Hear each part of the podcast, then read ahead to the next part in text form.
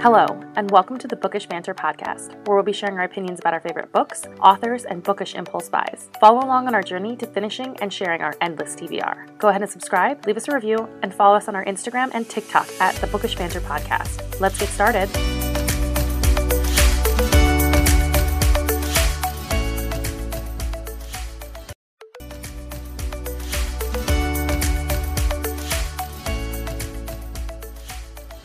This episode contains spoilers from the Throne of Glass series by Sarah J. Maas and the Vampire Diaries TV show, with references to Six of Crows by Leigh Bardugo, The Mortal Instruments by Cassandra Clare, Game of Thrones, the television show, Underworld, and the Harry Potter movie franchise.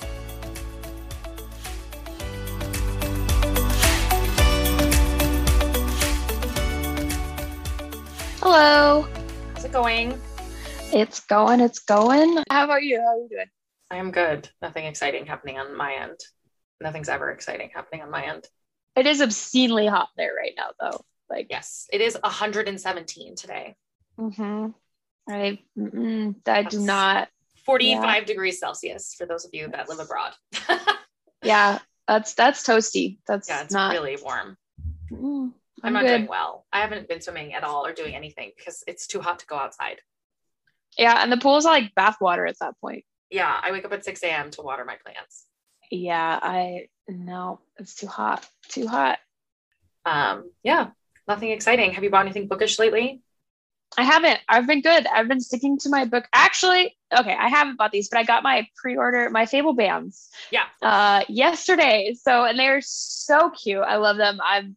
They will be posted eventually. I'm gonna do like uh, some pictures with them and stuff like that. So, um, I was gonna do like an unboxing, but it was two headbands, so it wasn't really like a exciting unboxing. So, uh, but I'm gonna probably do a uh, like a picture or something like that with them because they're super cute. They're so so cute. I got like the Six of Crows one, and then the the Grisha, the Ethereal Key. Is that what they're called? Yeah, I got that one. So Gosh, that's exciting. Good for you. You've been much better than I have. I'm not gonna lie. I have been really bad. I did get my pre-order for Fable bands. I ordered those. That was like eight weeks ago, so I feel good about that. it was a long time ago. yeah, right when Shadow and Bone the show first came out. Yeah, so I got my Fable bands once. I also got Six of Crows stuff, and then Blissfully Bookish did a mid-month random drop of keychains. So she did the Raven Boys, the House of Wind from ACOSF, and the Red Pearl from from Blood and Ash. From from Blood and Ash. That's always the worst one. So I of course got a 300 uh, Fox Way from the Raven Cycle. of course. And then Faye's Niche dropped another new product, and she dropped bracelets that have um, I don't know how to say it because it's Latin and I'm uneducated, but it's from the uh, Dreamer series or the Dreamer trilogy from the Raven Cycle, essentially. So I ordered that, Nice. Waiting for those exciting. things to come in. Support small businesses. That's all I have to say. So yeah, um, our blissfully bookish discount code is still working until the end of July. So uh, we did our interview with Catherine last week. So if you guys want to check out that interview, that was one episode before this one. Um, you guys can head over there and listen to that. But our code is bookish banter 10 and I'll link all of that stuff in the show notes if you guys want to head over there. But yeah, so I definitely use that to get a keychain. Yes, definitely. She has some amazing stuff that she dropped. The new charity pin is really beautiful. So, um, yeah, listen to our our episode or our bonus episode from last week. It was so much fun talking with her. So we had a great time um, chatting with her and doing all that fun stuff. So, um, yeah, want to get started? what we're Yeah. what we're talking about this week? What are we talking about this week? we are continuing on with the Throne of Glass series. It is we're about we're just over halfway through. So um, this week we are covering Queen of Shadows, which is I believe the fifth book in the series. This one was a doozy. I know that I said Air Fire was a big, big book last week, and I lied to you all because this one is massive. Um, Ah, I have some thoughts. I have some thoughts. This was a long book.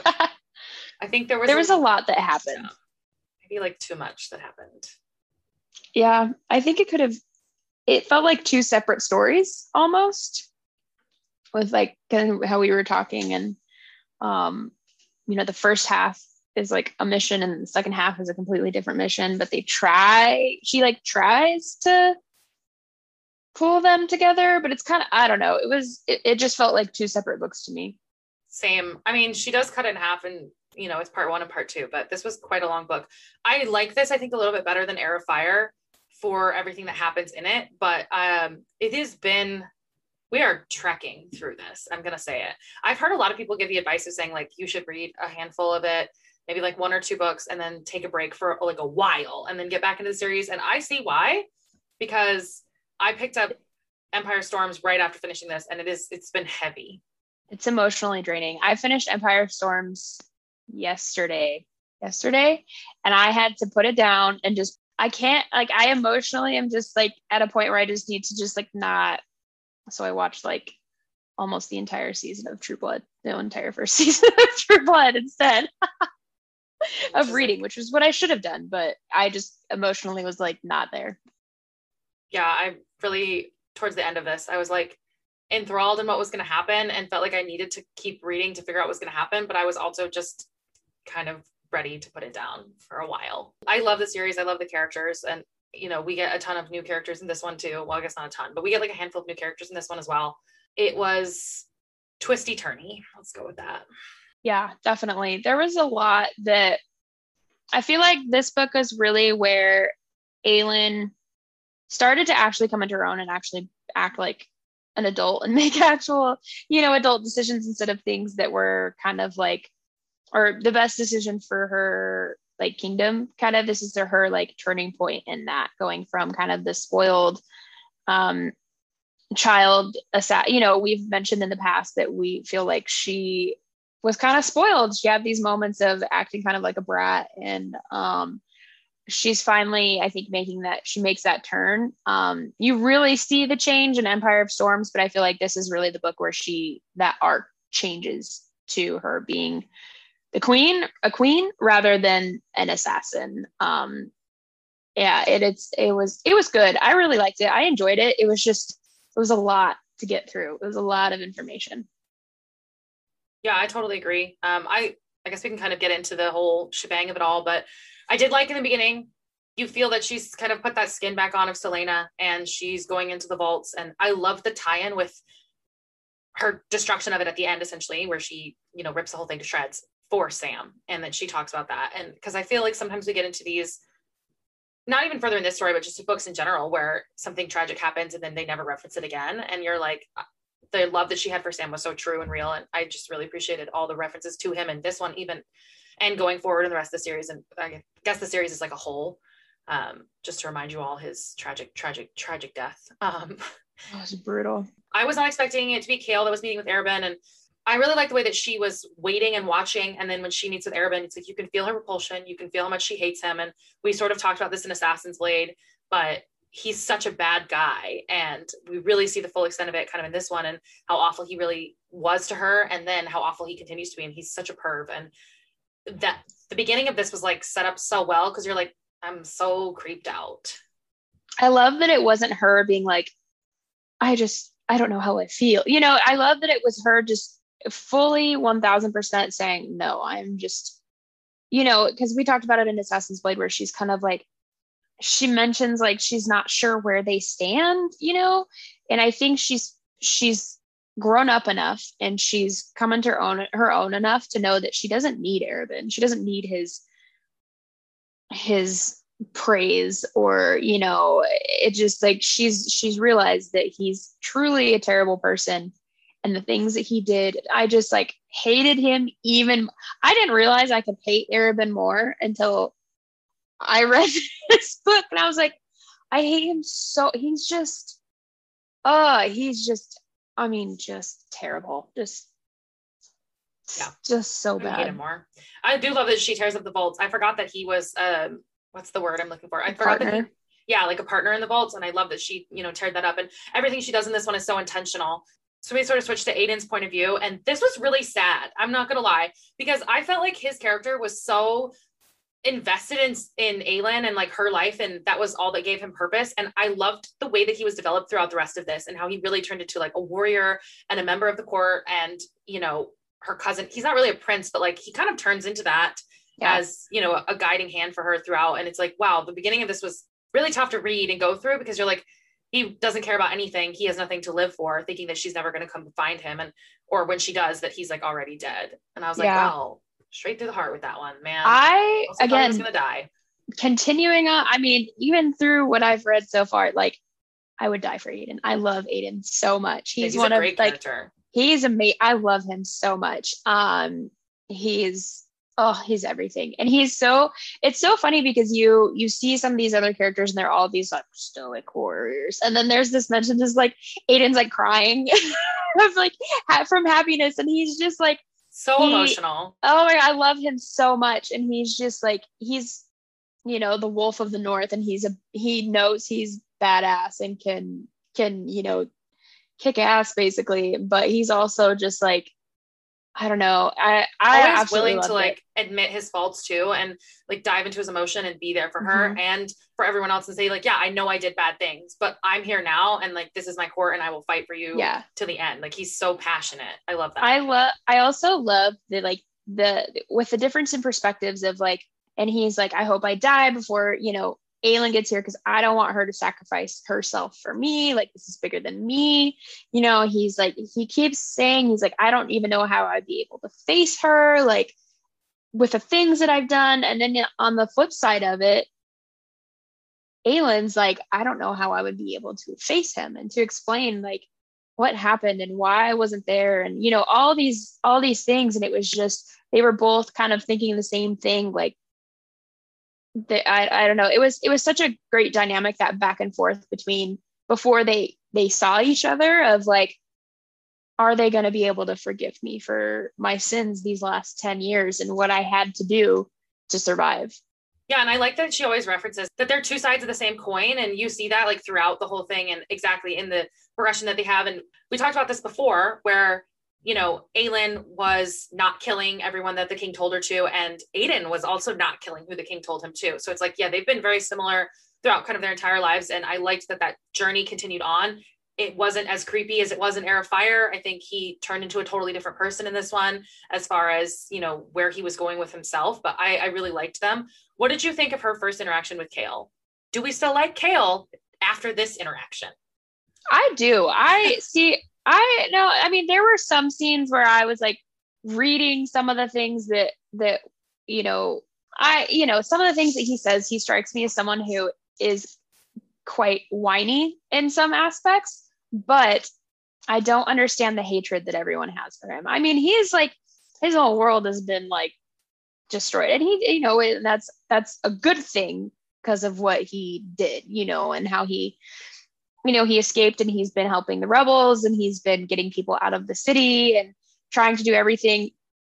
And the things that he said to her, though, I was like, this, hmm, honey, maybe you should not say that. Like, and and it's not just him that says this you know throughout the book there's multiple people who like make these references to like oh you just took off again and how can we trust you and you were just hanging out and flaunting your power. And it's like you know obviously none of them were there so they don't know what actually happened but it's it was it was i understand he's saying it out of rage and then he talks about regretting what he said and stuff like that. And he's i feel like he's also coming into his own and actually finding his place in this whole situation because i feel like in the first four books it was very like what side am i on? Who do i trust um, who am I actually fighting for? Am I here for my kingdom? Am I here for my king? Am I here for, you know, Celaena? Am I, you know, what, where, where do I fall in this? And I think he's finally figured out where he falls in this structure of rebels, you know, but um, I don't hate him. No, I don't, I don't hate him.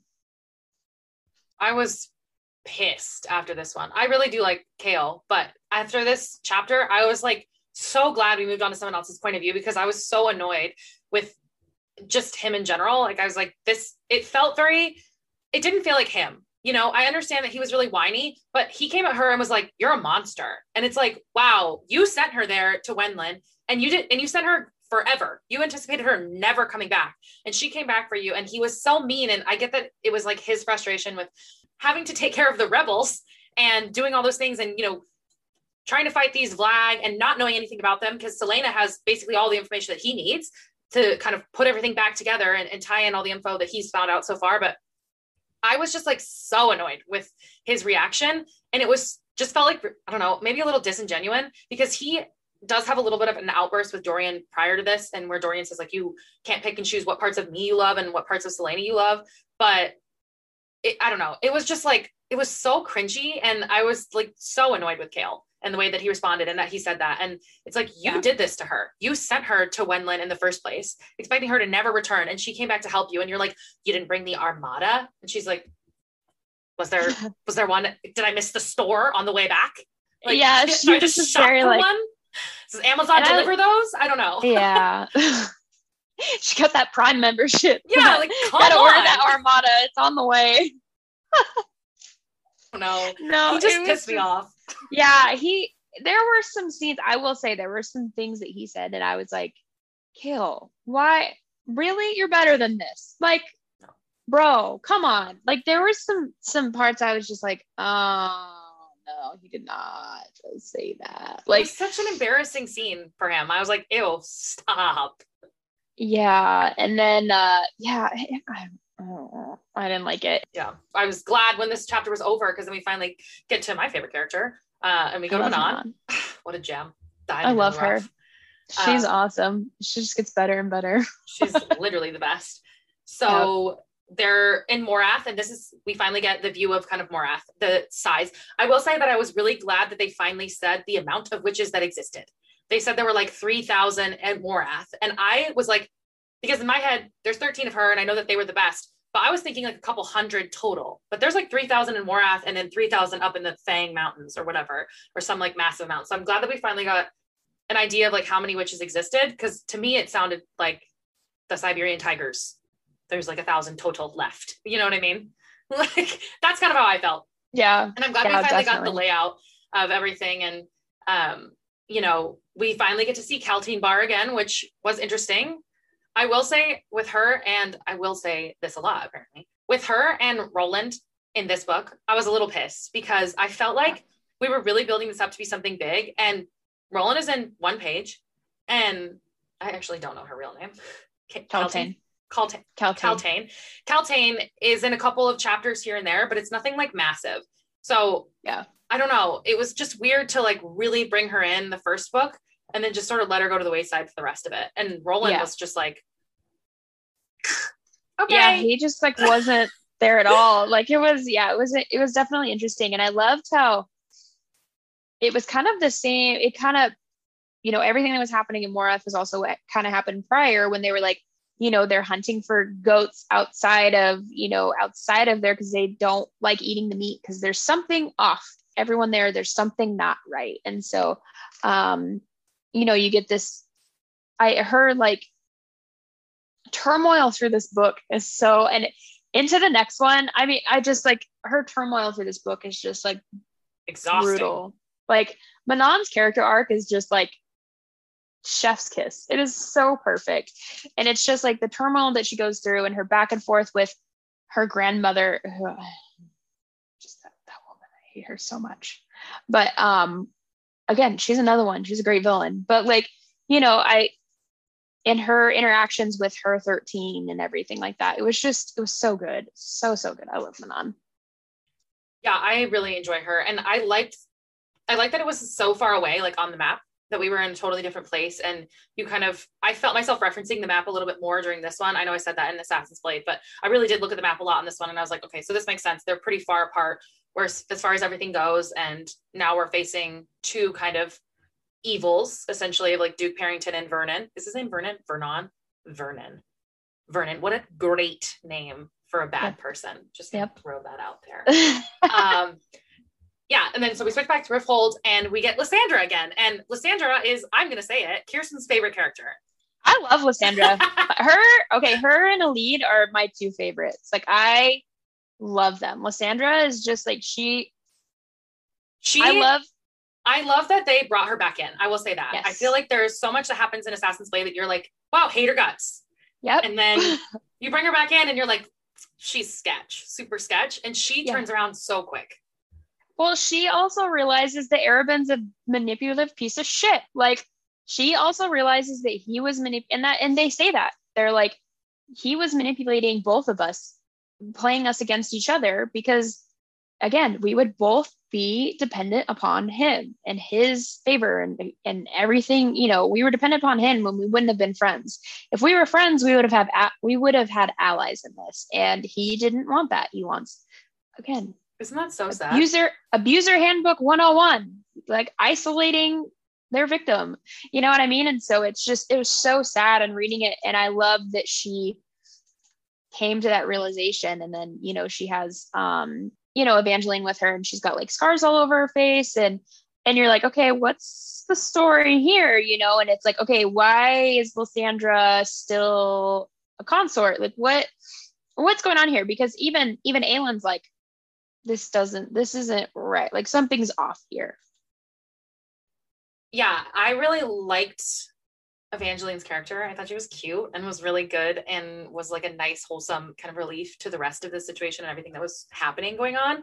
I also love that Aiden like was like yeah played played yeah. like big brother to her. Like he absolutely loved her. And I just like picture this like massive warrior and this like little girl and she's just like yeah and like, like even Aelin's like speaking her treats and I just love the two of them and I love Lysandra and uh, Evangeline. So uh, my question is with the backstory and everything that happened with her and how Lysandra said, you know, do you want to be a courtesan? And she says no.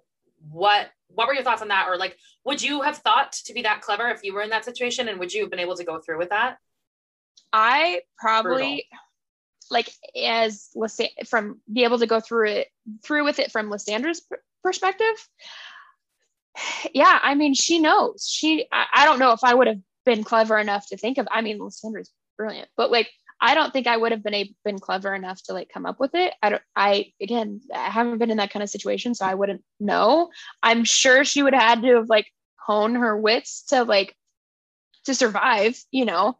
And so, um, but I think you know she did what she needed to do to save a girl who was going down the same fate as her. I mean, yeah, I just you know, think this plays so well into how good of an author Sarah is to yeah. even thought of this. Do you know what I mean?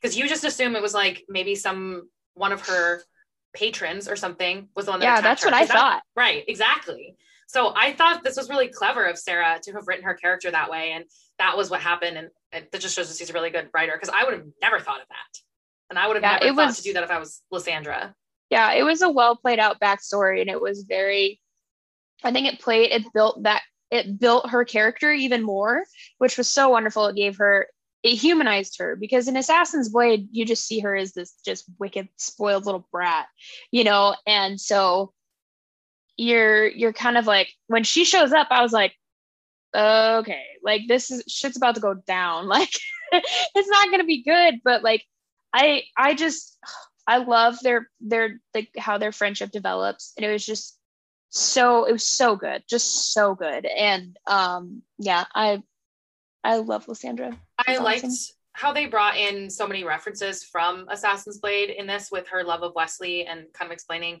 what wesley did for her and like oh, that my heart. destroyed me and how she gave her the letter. And yeah. the fact that Air okay the fact that Arobynn told Farran is that or Fannin Fannin Farran whatever the Fannin, one that whatever. I don't know the one that tortured Sam. Sam. He told him what to do to Sam to make it like worse. And I was just like, I'm gonna throw up. Like it literally, I hate him so much. And I'm like, how despicable of like a person are you to like um, I like, just can't come up with that idea. I thought it was so cringy how when she first comes back to her apartment or whatever, she's like, all my trunks have been unpacked and the books are exactly where I left them. And I was like, oh, we just like love to hate Arobynn because you know that was him. Yeah. And he had well, and she knows it's him too. She's like, he's the only one that knows. And I was just like, oh, I I would have burned it all. yeah, it was so cringy. I did not like that. Let's talk about Dorian. What a rough oh, book for that kid. Dorian. I feel so bad. I love I you get snippets of it and I like how she wrote Dorian in this book. I like how in this book it wasn't like long chapters because he's like in and out. You know what I mean? It kind of it kind of gives you that feeling of him just like blipping in and out of these situations and like slowly crumbling under the the Valg prince. And it was just like heartbreaking. It was so heartbreaking because all he sees over and over and over and over again is Sorcha getting her head chopped off. And he's like, I don't know who this person is, but I know she meant something to me. And all I see is just the blood in her head, like getting chopped off. And I was just like, that is heartbreaking. That is just brutal. Like it was so brutal. And like how throughout the book, like the prince is basically like torturing like people and stuff like that, like rebels. And he's basically inside like screaming and screeching and trying to get out but he can't and it's just oh it was oh was so heartbreaking for dorian i'm glad that she did write him in here though because i had a, i was worried that we were just to get nothing from him for this book so i'm glad that you're right that they were these like short chapters you could really see the struggle that he was going through and i'm glad that it kind of continues on throughout the next book too, where he has like flashbacks and things like that. I think that was written really re- well, especially for his character. Um, and then you know the next part is where she goes to Arobynn and asks for help. So this part I think is awful. This was I get where she was coming from and I understand you know how she built it up, but he's such an awful character and he gets so much worse than we thought he could have with the pits and bringing Lysandra places and all the stuff that happens and then only deciding to help her if she brings him a Valg prince. And I just I couldn't hate him more if we're being honest. so much, even though he's helpful in this rescuing Aiden. But it's again but, this manipulation, this like, and she has to play into it to get what she needs, and she has to play the game, and it's so sickening. And he's just, he makes my skin crawl. Like he is just, and you know, and she's like, I have to you know, when she's rescuing Aiden and she's like, I have to trust him. I have to trust that he's going to do his part. And, uh, you know, the whole scene of getting Aiden out and everything like that was so, it was so well played, you know, the whole like pretending to be someone else and, you know, the smoke bombs and going in with the dancers. And it was just so, it was so well thought out and so wonderful. And I just, uh, it was so good. And her getting Aiden and I like, I loved it. The madam, the dancer madam, I don't know her name the the chick that was like the head of the dancers. I think that these little snippets we kind of get throughout where you see her building her kingdom and how important it's going to play later on. But I thought that was so beautiful and I loved it so much where they she says, you know, no matter where you go or what kingdom you have, I'll come to you and I'll bring music and art because that's like the most important thing. And they reference that a couple of times. It's like, well, that's so true though, just in any society. And I just love that she continuously brings that up. And Sarah has this in quite a few of her books. And I think a lot of authors do you know, where the main character loves to read, but the main character also loves painting and playing the piano and doing all these things that like art is such a function of their life. And that was just so beautiful for us, you know, like us as a reader and like especially you and me, um, having like art in our lives, our, you know, our entire life. And I just love that so much. I was like, oh, that gave me chills when she said all that. It's like, yeah. yeah, I love that. She's like, I don't as how however far you go, as long as it takes, know that I will always find you. And art will I will bring art and loveliness and like song to your kingdom. And I was just like, oh, especially after what had happened with yeah. Peter, you know. And that like genuinely so, gave me chills. Oh, it was it was so good. And so, you know, she rescues Aiden and they get out of there and um they're Aiden's kind of in and out of it because he's still kind of they they found out he had a wound and so they treated it so he was no longer dying so he was like really angry and then Aelin like rescues him and everything. And so um, they're treating his wounds and everything like that. And he's just kind of, they're basically just holed up in the apartment, you know, and um, so I guess we forgot to talk about her, but Nasarin, is that how you say your name? Oh, so yeah, yeah. she almost kills Dorian. So I guess we forgot to talk about this character, but well, this is them leaving Aiden. Yeah. Nasarian, we find out she's kind of great, and yeah. she Loki has a crush on Chaol. I guess Aelin is going to kill Dorian. Um, she, you know, while they're trying to get out of the castle with Aiden, she runs into Dorian, is going to kill him.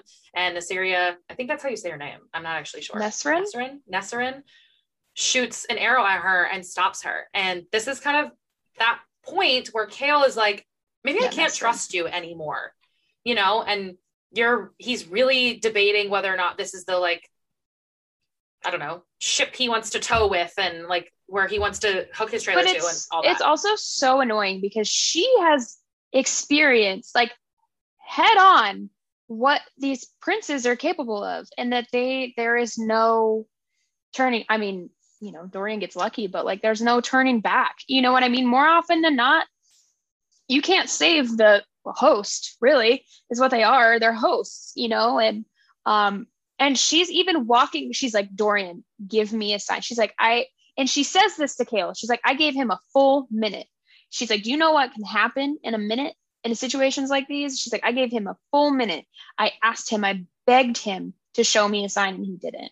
And she's like, it would, and you know, she talks about, you know, and and then it goes to like Dorian's chapter, and he's like, I wish she would have killed me. I wish she would have killed me. And I was just like, like so heartbroken. And you know why he doesn't die, but it's still just like the fact that he has to go through this, especially because he's such he's such a good character, you know, and you're just like, oh, it was just it was brutal. It was so brutal. Yeah, we this is I don't know. I was not a big fan of Chaol for a while in this book. I don't hate him. I just was like really annoyed with the way he was so insistent about Dorian with no repercussions for like what was going to happen. He's just like, I love Dorian. It's like, okay, well, Dorian may or may not be dead. So let's like get it together. Um, yeah. And, uh, you know, then they kind of end up back in the apartment and they're holed up in the apartment. And this develops a relationship with Aiden, Lysandra, and Evangeline, and how we start to see the semblance of a court. And Rowan shows up. Rowan's like, hey. I love this scene. they're like walking down the alley and they're just like hanging, you know, basically on patrol and walking around. And all of a sudden, like, Aelin just like stops and everyone's like, what's going on? And then she just like sprints towards this like hooded figure at the end of the alley. And Nesryn's like, like, what is going on?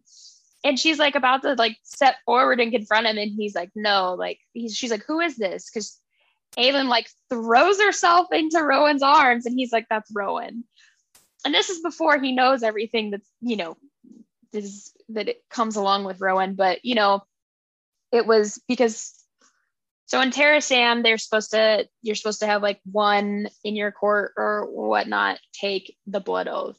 He was supposed to be the one to take the blood oath for Aelin. And so he keeps, you know, there's there's this she keeps talking about these like she refers to them as territorial fey bastards. Like she just like she's like, knock it off. Like quit being like are you are you done with the pissing contest? Like we have we have work to do. And it's just so funny because like aiden and rowan are so just like it's it was it was funny kind of this like this tension between aiden and rowan.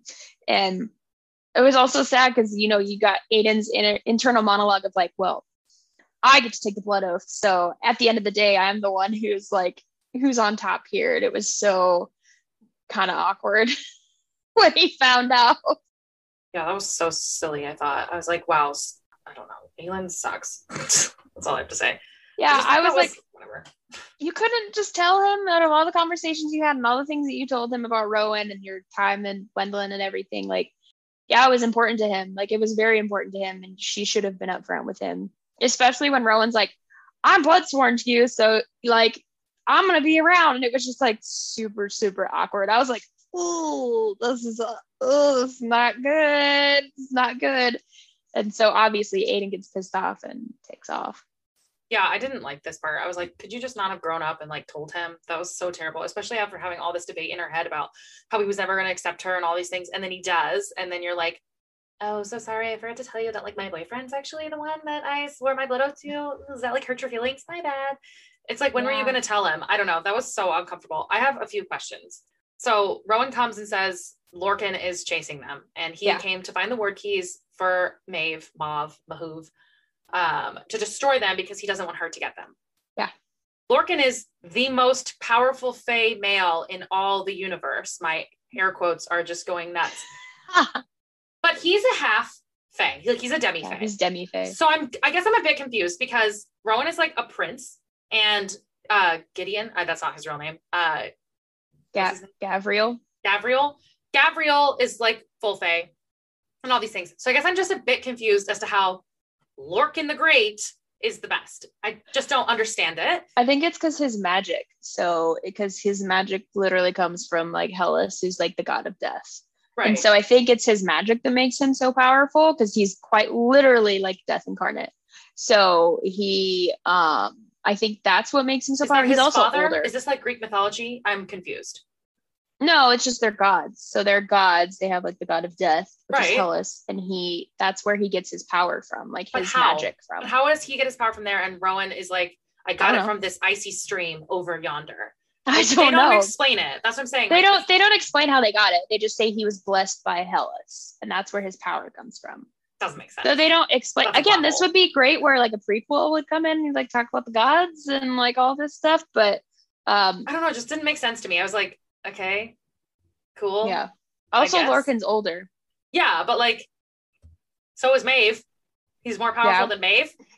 No, Maeve is more powerful than all of them. She's she's older Yeah, but that's what they said. They said he's like the most powerful Fae in all the universe or whatever, the powerful. Fey male. Mm, Yeah. I'm just not convinced. I, it was it was weird. I get where they're coming from, but it was just she said it so many times like he's a demi fae, he's a demi fae, and it's like I understand because you want to disguise him later and all of that kind of stuff. But like it just was the silliest thing I've ever heard. That Yeah. you're like Ronan is so powerful, like so powerful. He's like super duper power. I don't know if anyone told you, but like he's powerful. And then they're like, but he's not as powerful as like um Lorcan, Gabriel, and like these six other cadre. He's actually the least powerful. So he's not that powerful. He's like powerful, but he's not like that powerful. That's how I felt. I know, I know what you're saying. I just Yeah. that's how I felt when they when they were like explaining all of it. It was like, but he's the oldest and he's the most and he's well, I'm not sure. I was like, okay. sure. Super. Yeah. Let's make them Um, all like equally as powerful, I guess. Lorcan's older and his magic is I think deadlier, obviously, because it's quite literally death. Yeah, is literally his magic. That makes no sense to me. Like, how is it that one one of the six was goddess or like was God blessed, and none of the rest of them were, and nobody else in the entire realm was? Because even so, even Aelin wasn't. She was blessed by the like original king, but he's not a god, yeah. and she's supposed to be like so powerful too. I don't I don't think anyone knows because he refers to himself. He keeps saying that he was like an orphan in like in the streets. And so, I mean, there is no background to who he is. You know what I mean? So I, that might be something that we find out later. Like, I don't know. They just hype up a little Shelton? too much for me. Like, we get it, Orkin. You're great. but yeah, and so I'm I'm just gonna throw this out there. Even after reading Empire of Storms, Lorcan is like not not a favorite for me. He's kind of a boring character, Yep, being honest. He just reminds me I of like don't. A frat boy with like a god complex. Like, chill out, buddy. Yeah. You're tan Yep. and pretty. Moving on. um, yeah. So he, yeah, I'm not. I'm not a big Lorcan's. I'm not a big Lorcan. I love Elide, but Lorcan is not my favorite. Um, Let's talk about what- lead. I guess we kind of go back to Manon Mhm. and she meets Elide and Yeah. realizes that she's some form of a witch ish. Has like some witch Kind of. blood in her, like like a drop. Yeah. I really liked the character dynamic between the two of them and how they set her up. And Manon gives her the choice. She's like, Yeah. do you have blue blood or do you have red blood? And like what that whole thing. And yeah. Um, she's an interesting character. Obviously, she's supposed to be smaller, but in my head, she was like five foot four. Yeah. And I don't think she's that small. I don't. I don't know. When they give I- descriptions. I, don't do a very good job of like remembering. I'm like, mm, in my head, she is like mousy, has like brown hair, and is like tan and petite. And then they're like, she's pasty white, she's black hair, she's like lean, has big boobs. And I'm like, oh, okay, hmm, interesting. So that's not what I was thinking. So maybe you're wrong. I don't know. That's like how I feel about all characters. you were like headcanon, way different. Just never what I thought it was going to be. I don't know. She, I really liked her character. I like, you know, all the things that she goes through, and her uncle's such a creep. And you know, Oh. Manon comes and confronts essentially the Duke and Vernon and says like, both of you suck ass. And they're like, oh hey, have you met Kaltain Bar? She's fun. Um, she has shadow fire, and I was like, oh, bless up. Here we go. I don't know. It was. They keep talking about the ugly scar, and we're like, oh, okay, so something's in her arm. I thought that the whole time. I was like, something's in her arm and you know she's got this blank stare the whole time her character honestly could have been so much better there could have been so many things that they did with her Yeah. and her interactions even with manon when manon like and elaine the lead Elide sorry even when Elide goes to try and save her from vernon her uncle when he's like being a skeevy creep all Arobynn style they could have done more with the character and it just felt weird and the build up and then all the way to the end where she literally just poof. and i was like oh yeah. okay Yeah, it was interesting, especially how they described how she kind of described what she did. Like, and I'm like, but I think a lot of it too was out of like necessity and like fear or world just like, yeah, I don't know. It was kind of different. I don't know. It was, I, w- I guess what I didn't really like was that she says openly, she goes, this is like out of order. So sorry, we I say this every time, but we never do the shit in order. Um, they say to her, or she says, you have the internal monologue kind of like Dorian, where she's like, Yeah, there was a demon in me, but I like slowly ate away at him. And then next thing you know, I ate almost all of him, but I left like his pinky toe, all prisoner of Azkaban style. I don't know. But it's like she kind of explains that, but she's still like just ever so slightly messed up. And it's like, I had Shadowfire in me all along, but I'm still gonna sit here like a doll. And it's is an act, but it's also not an act. She just is like she's a husk of a human. Like Yeah, she's but just wasting she- away. ate the little demon. So I'm just confused. like, what happened? Yeah, like literally, she was like, I ate most of him. And I was like, okay, cool. Yep, super. Get that. Awesome. Good for you, girl. But she's play acting that she is still like possessed by the demon. But even when Manon goes to like help her and stuff, she's like, I like toast. I don't know. You know what I mean? Like she was just so fucking boring. I was like, what is happening? And then when she walks in at the end and is like, kapoof, I'm here to help. Kazinga, give this to Celaena. And here's like some cryptic ass message. And you're like, Yep. Thanks. What's with You know what? Again, the you always give the weirdo messages. your cloak. I'm just throwing that out there. What? Give a weirdo your Just my life advice for everyone in the crowd. always Life give the helpless one the cloak. That's all I have to say. yeah i yeah that that whole transition with her was just weird i don't i don't know it was kind of i i think she did it mostly because she you you learn who harrington is Yeah, you know But you, she could have been like a good Lysandra esque, but on the witches Yeah. side. Do you know what I mean? that's like true they could have made her sort of like a spy type of thing. more And of an active character Yeah, than she was just like, a cardboard cutout I don't know. Birds are pretty. I just was like, what's happening here? yeah it was it was strange but i did i i don't know i really enjoyed manon's like arc in this book i really did just and love her i i she's great in the 13 and it was so heartbreaking her like fighting with herself and her how she was raised and what her her beliefs are and what she believes in. And you know she's been raised to be this creature of war and this like destroy everything and have no um basically have no um feelings really about anything and just you're you're just in uh, a weapon of war kind of a thing. And so she's fighting with that because there are things that her grandmother's doing that you know her 13 are bringing to her attention especially Astrid I love Astrid I love how she just like will call Manon on her crap and just like she's like that you know she talks about being that kind of Astrid's that kind of wild child that you know she she shouldn't allow this kind of wild behavior but you know she it's fine you know it's it's it is whatever. And so it's interesting seeing this process of Manon changing from this creature of war and really really actually having emotions and being kind not human but you know accepting that part of her Yeah. slowly painfully slow Yeah, gosh, Sarah's really good at the slow burn. Um, I thought I Manon is so wild. I don't even have words for it. Like her character is so crazy because if we think back to when she's first introduced in Heir of Fire, it's her gutting a man and killing a guy, and you're like, this is kind of nice. We like to see a good villain. Like we like to read a villain's POV. This isn't nice. Don't kill people, but it was nice to like read from a villain's point of view. And you're like, so she's gonna be that morally gray character. Obviously, we know she's because she is a character in this. She's got to go back in with the original three in some way, shape, or form. But I love her and Sorrel. What a silly ass name. Good God. It's like, what are you, the color of a pony? Um, anywho. It's just like, ew, what where do you come with this shit? Anyways, um, I really like her and Astrid's and how Manon is still half her grandmother and half herself at in the beginning of this, where she like demotes her to a second, and then she's like, You're my third, or she demotes her to like third and then fourth, and then is like, get out. And man, when she gets up on that little old cliff and tells her the story of her grandmother, let's talk about that real quick. oh my god i was so I sad was not expecting just- that at all. I was heartbroken for Astrid and just like heartbroken for uh just I her grandmother is she brutal man Wicked with a capital W.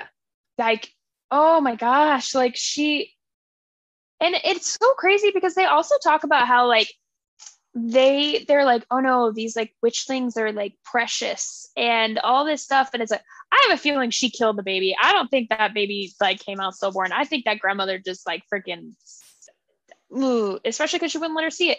And then she burns it in front of her like how? I mean just she's on a whole nother level of cruel. Yeah, I wasn't anticipating this story at all. And I just, their relationship is beautiful. And I love that they're related and that they're cousins. And Manon had no idea. And that her grandmother was able to keep that from her. And you just see how like vicious and manipulative the witches are. And it was that story was like heart wrenching. And then you're like, okay, so they've been alive for ages. You know, this happened like 100 years ago or 80 years ago. And it's like, can you imagine the pain like carrying that around, not being able to tell your cousin or slash your best friend something that happened and having to hide that? And it just made so much sense why her grandmother hated her. And I loved that they finally gave that story. And then you're like so sad because she says at the end that like the hunter, he died alone. And, you know, you could always tell that he was like sitting on his porch waiting for someone. And I was like, oh God. Oh, and he just like walked into the forest and Ah. didn't come back and i was just like oh she oh Ugh. like I do have a question about the witches. Yeah. I know. Um, this was my other question. I was trying to say earlier about the fairies, the fae. Um, the witches. So the fae have magical powers. This is Mhm. a total side tangent, but the fae have magical powers, right? And everyone is different. What the hell do the witches have other than like long oak claws? they Like, have where is their they, magic? they talk about it in Empire in Storms. empire of storms yeah We, we're not there yet. not there yet sorry I feel it. I feel it coming. But that was the one thing I didn't really love about the witches in general. It was like, okay, so they're elite fighters, and that's great. And they bring them up a lot as like comparison to how they're so much better fighters than the Fae, but like they're also maybe kind of not. And Yeah. up until this point, we haven't found anything about their magic system. And I was just like, when are we gonna get the magic? yeah That's all I have to say. you learn about it in um in empire Empire of storms but I know. It's just kind of yeah. a bummer. There, yeah, that is like the matriarchs, the matrons, all of that stuff is so wild. And you know, I love that they continue to keep the clans in there. That this is like the end of their kind of story ish. Yeah. So really the whole thing is That's- them yeah. trying to figure out what the hell is going on in Morath. Like what who is Duke Perrington? What's going on here? They have this meeting with the king and which turns out to be a whole freaking shit show, man. And and it's just like I don't know, it, it's she knows something is wrong and she knows not only that something is wrong with the king, but something is wrong with the duke her grandma is hiding things from her like or her grandmother is hiding all these things from her and And like they're trying to like breed the witches. yeah that was ugh, ugh, let me just put a stone in you and eh. like Ew, it's Both- I I don't understand. I mean, they still haven't explained this, but I get it because the Blackbeak, they're the best. But his insistence on being like, I want a Blackbeak coven, I want a Blackbeak coven. And I know it was for like loyalty and all of that stuff, but I was like, listen, Yeah. Dookie, shish. No. I was like, if they give a Blackbeak coven, I'll flip a I know. table. Her like con her like battle and i'm like you are not about to give like even any i was shocked that they well then the yellow legs came up and i was like well they they can go it's fine They- but they can go. Ain't nobody got time for them. But like and then you know when they they're trying to figure out they they never see them again you know they're trying to figure out what happened to them. They won't give them any information and it's so just like hush hush and it's kind of creepy.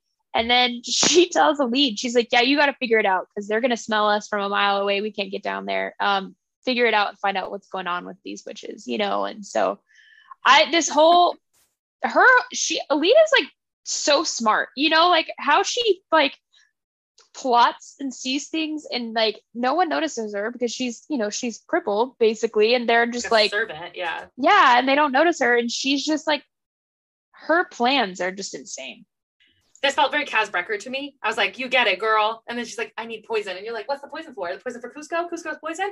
Anyways, I was dying. But the part where after she sees it's Roland, but outside the like little birthing room, and I love the part where she's like, she goes up to Manon. She's just like vomiting nonstop. And I was like, that is so well written and like hilarious. I mean, it's not hilarious, but it's funny that it's like so vile that she just can't stop like heaving. And I was like, oh, you are not made for this world, honey. Like, you're not going to make it. but I love her relationship with Abraxas and how he loves her. And you can tell that she's such an essential part of this team and the group of women. And, you know, she's the token 14th of the 13 and all that. And I just this this development of Morath and how crafty and clever they were. Yeah, it felt very Kaz Brekker. And I was like, when are the crows showing up?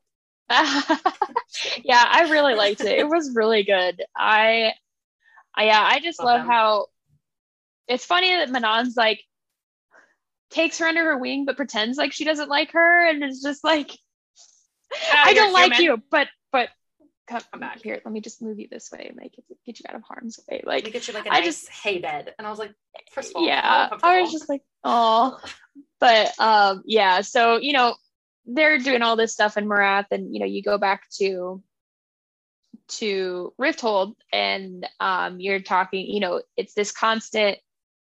Arobynn is pushing for her to get these Valg princes, and they can't find them anywhere. Like they just like all up like moved the nest and like took off. So they're trying to find these Valg princes, and she this whole fighting ring thing when she uses Ansel's name. I love that. I was like, yeah. And um I just I loved good. it. It was so good. And I was just like, oh hey, Ansel, what up, girl? Like, and so uh you know, she it must was have written these books really close together because she did a really good job of bringing everything from um from Assassin's Blade into this one. I will say that, oh, which yeah. I do appreciate. But she must have written these really close together because there's a lot yeah. of references. Definitely. And so, you know, there's a lot of references to that. And, you know, she is basically in kills there and she a flag. kills about like, yeah, kills one of the princes and um or not a prince, a commander. I'm sorry. Um and uh yeah, and so and Arobynn's like, I would have liked him alive. I'm like, oh, you're so gross. And then the most cringy part of all, he invites them over for dinner and he's like, have my like Valg prince there or whatever. And he sends her a gift and you don't know what this gift is. And you're just like, and and Aiden's like, I smell almonds. And like that's all you get. And you're like, that's weird. And then like a couple like page like scenes later, he's like, it's like oil. It's like the oil that he uses, like perfume oil, right? And he wants her to wear it because it's I was like, like it was so gross. What so does an almond smell like? Kind of sweet. Like almonds. Yeah. I was just thinking in my head, I was like, what a weird scent to decide. Like I in my head was like, what the hell does an almond smell like? you know what I mean? I was like, interesting. Not yeah, like I just imagine it's kind of like I don't know oil. Yeah. yeah. No, because sandalwood is probably like a good scent. We don't want to yeah, waste yeah, that on Arobynn. like, just like what? almonds. But anyways, everybody's so favorite nut. Like, almond oil.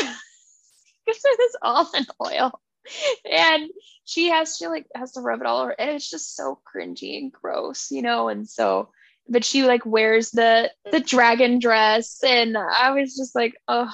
Okay, so I don't know if you've noticed this. This is a side note.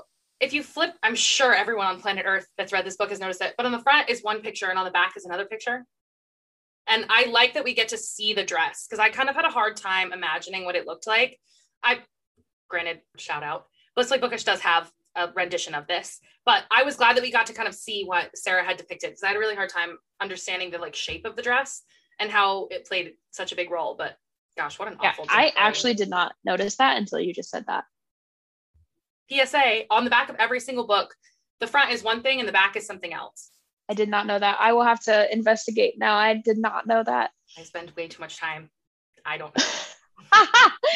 but Looking at um, books. Yeah, so they they're all like dressed up and they're going to dinner with to Arobynn's and they have this like prince and she's oh, and it got this almond oil all over her. It's just like, oh, it's so cringy. This whole thing I is died. just so cringy. I died when they walk in and she's got it on her, and then Arobynn like looks and is like, Rowan's like, oh, thanks. My hands were dry. And I was like, what a what a champ. What, what, a basic bitch move right there. I was like, get it, Rowan. He's like, yeah, my hands were pasty. Thanks. I love like, him so much. I'm yeah, done. I loved it. He's just his like, yeah, his I love him. But um yeah, and it's so funny because she has this like moment with him and she like looks at him and she they have this like telepathic thing going on.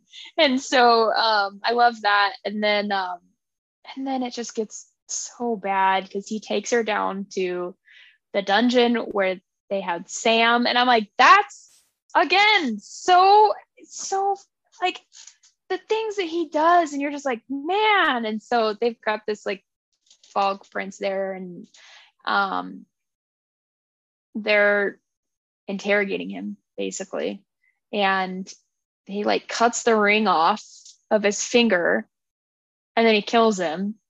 And it was just like all this stuff, and I was like, and she's like, could you not just cut his ring off after you like it was just so I was like, oh, like he's like, no, it's fine. Like he's dead now. It doesn't matter. It was just like was it just shows the for Arobynn to die. It just yeah, it just shows the cruelty, and it's just like, oh, like I hate him so much. And so you know they go up to dinner, and it's like it's just like another day for him. You know, it's just like whatever, and they go up to dinner, and I love that it's like he has like Aelin on one side and Rowan on the other. They're like across the table from each other. He's like trying to kind of keep them separate. He doesn't want them like next to each other. And Arobynn's like talking about some random story that no one gives a crap about. And Aelin and Rowan are having this like very like like intimate conversation between themselves, kind of their like, you know, psychic whatever. And it was so funny because and then you and then she's like, oh, and then I realized that Arobynn had asked me something. And it just shows that she's 1000% like out of his clutches. Like she does not care. You know what I mean? And I just, I loved it. And he's, you could just tell that Arobynn realizes that he doesn't have that pull over her anymore. And she's not some like child to be manipulated anymore. And she just, I, I loved that. I, I absolutely that was that. beautiful. I loved, I also loved that. I'm gonna stop saying I love that. I like the next scene where they're in the um where they're kind of in the what the hell is it called and why do I keep forgetting words? Front room, in the foyer, fireplace. Yeah, that's the word. Where they're like kind of in the foyer or whatever. I don't know what it's called. Foyer, the foyer. I like when they get into the other room, like in the foyer, and it's just him and her. And he thinks he still kind of has a hold on her. He's gonna get her out from Rowan's grips, and Aiden and Rowan are outside listening. And it's like, for being as clever and crafty as um, his name escapes me, Arobynn, for being as clever and crafty as Arobynn is, I think he kind of forgets that the Fae are so powerful, even though magic is like outlaw or like unable to be used inside the little triangle. I think sometimes he forgets that like they have supersonic hearing and are like very swift. He has very he has very high opinions of himself. Yeah. And I loved it. And he's like all sleazy and gross and disgusting. And then they're like talking about their plans blah blah blah and you're like this feels very oceans like you know something's going down and he slips the ring on her finger and at that point like ah I, did I you think like, the ring was real yes i did, did. like yes i was like okay. i knew there was going to be something that was like going on with like the prince because she was like okay this is what i need you to do or the commander or whatever but like i didn't realize that the ring was fake and i was like ooh especially they were like driving back and they're like, Aelin, Aelin, and she's just like all Kaltain bar and just like chilling. like I like, you know Like I was like, oh, this is really bad. And then he's like, oh, this part he's like, he goes, tell me you love me. And she's like, I love you. He's like, say my name. She's like, I love you, Arobynn. And I was like, hey! say my name. No one is so around much. you. Say, baby, I love you. Yeah. Hate him so That's much. how I felt. Just hate him so anyone much. was great. So gross. It's He's so awful. That part, I I knew it wasn't real. I I never guess things. I say this and then I'm like, I never guess things, but I did guess this. Um, I had a feeling it wasn't real just because of the like cloak and dagger of the night before. There's no way that, but I was shocked. I was like, dang, that was a new low for him, and I can't believe he did that. And that's what she says. Yeah. They have that conversation. Her and Rowan have that conversation because she's like out on the roof in the rain in her like pretty dress, you know, and she's like, I this was his chance for redemption. She's like, I gave I I really wanted to believe that he wasn't as terrible as he was. And girl, he was. And it was like, girl, he's, he's bad news, man. Was is the key word. And so and then she she says she's like, I gave the kill to Lysandra. This is her and i love how this is kind of that conclusion of like everything with like sam you know she visits she visits sam's grave and oh. she leaves the pebbles and like oh i was and then rowan puts one on there for him and i was oh like my gosh i like tears like, just kidding i, I was just like it was so it was so beautiful because it's like you know, they both have lost, you know, loves in the past, you know, and the fact that like Rowan is not jealous or anything like that. You know what I mean? Because it's like that's that's part of who she is, and that's like part of Aelin's past and what made her who she is. I saw a, a meme or whatever. Someone posted something the other day, and it was talking about the Throne of Glass characters, and was like the maturity and the relationship development all of these characters is like phenomenal. And even in the ones that break up and still have to interact with each other and all the things that have happened they're so mature in their like friendships and able to get past everything and all the trauma in their life. And it's just like so beautiful. And i was like that's so true. And i said this in the last episode but sarah writes mental health really well. And i know that she like goes through her own struggles but she does a really good job like depicting that on page and showing like not even perfection but just like reality and how it is possible to just be a grown ass adult and like do things the right way and be like mature and I know I said before that I don't really believe Rowan and Celaena, but I believe Rowan and Aelin. Love it. I love it. There, uh, yeah. I mean, again, we talked about her like transformation from going. This is like her full on transformation from closing the door on Celaena with Arobynn out of the picture. And speaking of which, let's talk about how Sandra straight up just. I mean, man. I mean, get it, girl. But she just like oh, Sweeney Todd on his ass. I also thought it was so crazy because it's like you you know he's like that comfortable with her that he would sleep that deep and thinking that arrogant to think that she would never and it's like ooh and she just like slits slits his throat and then gets back into the bed and waits for him to like choke on his own blood and die and i'm like damn and then screams and like you know freaks out and i was like oh man sandra girl you whoo it's all for you wesley it's all for you yeah that was wild i was living for the next part where her mistress comes in and is like, I'm owed a ton of money. And I was like,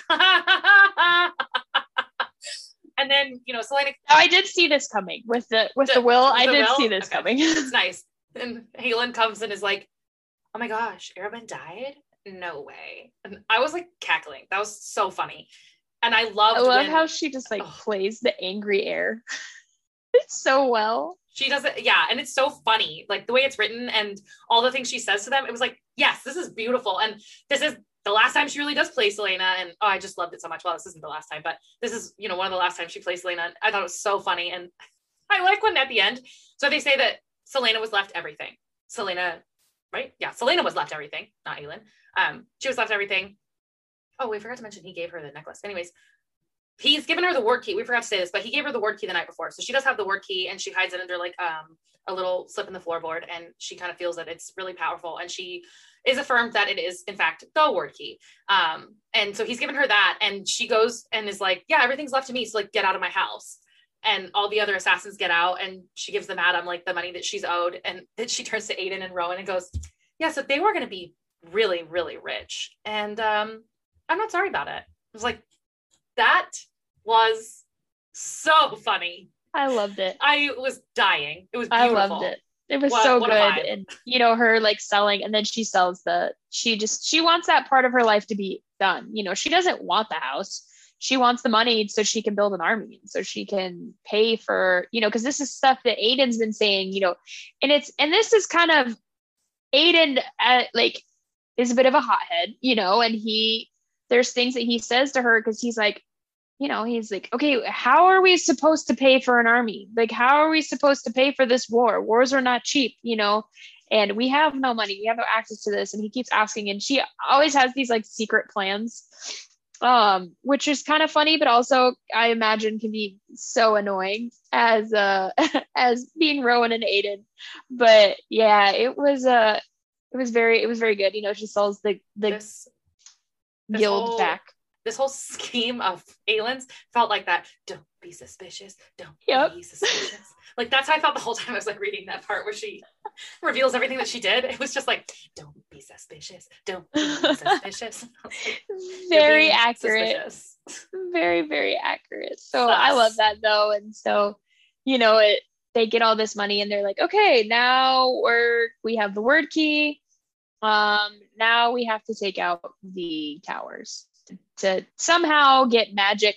Okay, I will say, kind of rewind when she's talking. At the end of Heir of Fire, she leaves Rowan and she's like, if you're in here, you're going to be stuck in bird form, is basically what she said. So I was expecting, I was like, isn't Rowan supposed to be a hawk right now? Like, I thought he couldn't come and be in his Fae form, but nope, he's he's in his Fae form, which is appreciated. That would have been shitty if he was just like little Rowan Hawk, like clacking away the whole time, like clacking away. Jesus. Yeah, I'd imagine. Ay, ay, like ay. her walk out in her nightgown, and he's like, like this. Okay, Like- let's talk about their little moment on the roof. Oh my god. Gosh, that really ripped your heart out, didn't it? Yeah, it did. I was like, I really? Whew, yeah, I felt the same. I didn't expect it to go that way. I was like, I love how she's like, fine. first kiss. she was like, fine, okay, that's fine. I'm Fine. gonna ignore you. And she just like fine. shuns him, and he's like, and then he's just like, but, eh," and I'm like, well, you shouldn't have been an asshole. She does such a good job continuing with her feelings. Like I Yes. love that because I feel like in a lot of these books, I say this all the time, but like whatever, you're here for the deep dive into my thoughts. But I just feel like sometimes we get into books where the main character or the love interest like does something terrible or just not terrible, just like something shitty. And then like two chapters later, you're like, I've forgiven you. Or like two pages later, they're like, I've forgiven you. And I liked it in here that she was like pissed for a while and was like, no, you need to prove to me that like I'm important enough to you, that you care about me. And like that, yes, okay, so you think this is a mistake, but like I'm pissed that you were that you led me on like that and then treated me that way and then acted like I was some love struck teenager. And I was like, Aelin, you're Love that.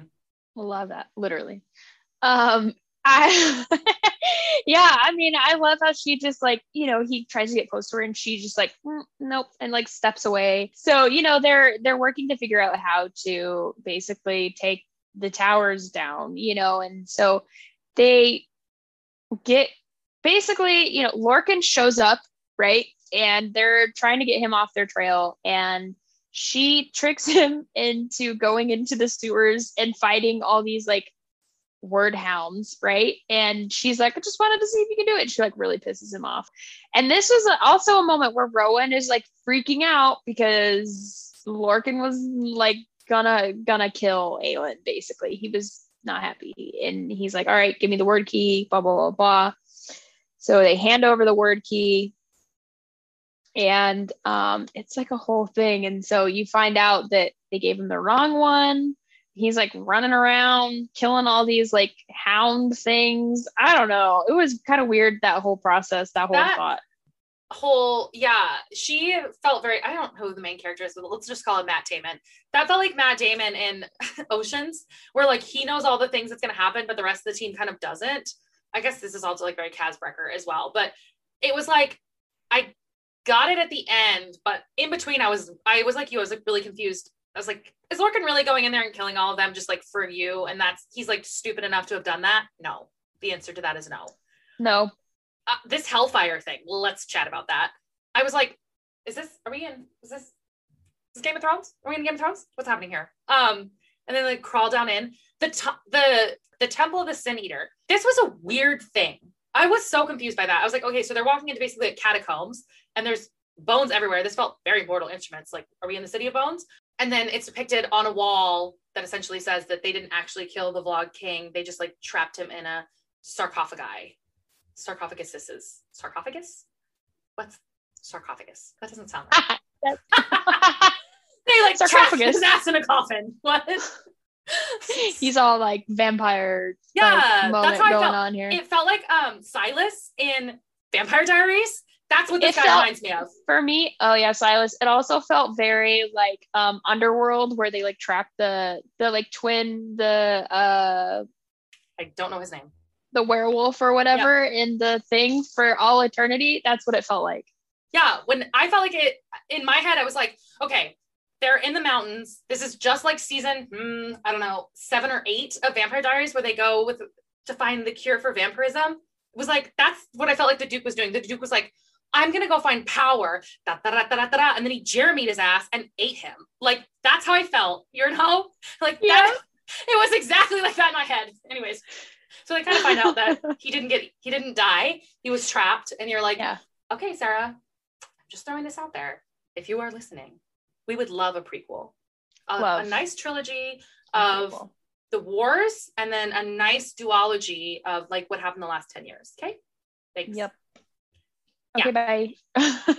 yeah, that, that would be That was great. a weird, that was a weird, um, I don't know what the right word is. That was weird, like not info dump, but it was a weird, like, here's the setting. And we're just gonna depict what happened. And instead of someone actually knowing, it's just gonna be like written on the walls, you know? Yeah, it was very like well, and they talk about it being Wonder very Woman. old too. Very like no one would have seen this kind of a thing because it's like way back in there and it's kind of creepy and weird. But anyways, they find this like hellfire stuff and they're carrying it out and they're bringing together this plan on how to bring the catacombs or not the catacombs down, the tower down and yeah, it's a whole I don't know, there's just a lot that goes on with it that I'm like, okay. Okay, a lot is going on here. It's like again, the part 2 of of Yeah. yeah. It was like we had to come in here and make sure that all the pieces line up at the very end. But the way that we got there was like a very windy road. Here's the information for this. This is what's going here. Oh, sorry, I forgot. We didn't explain this. Let me just like quick turn around real fast. Just like a big loop de loop. Okay, yeah, now that makes sense. All right, that makes yeah, okay, this is how it's gonna come together. That's kind of how I felt. Like whatever Yeah. just happened in the last three seconds of me explaining that is how I felt this whole book. before they take down the towers. So Evangeline like runs up there and is like, she's gone. She was taken or something. I don't remember how she ended up getting taken exactly.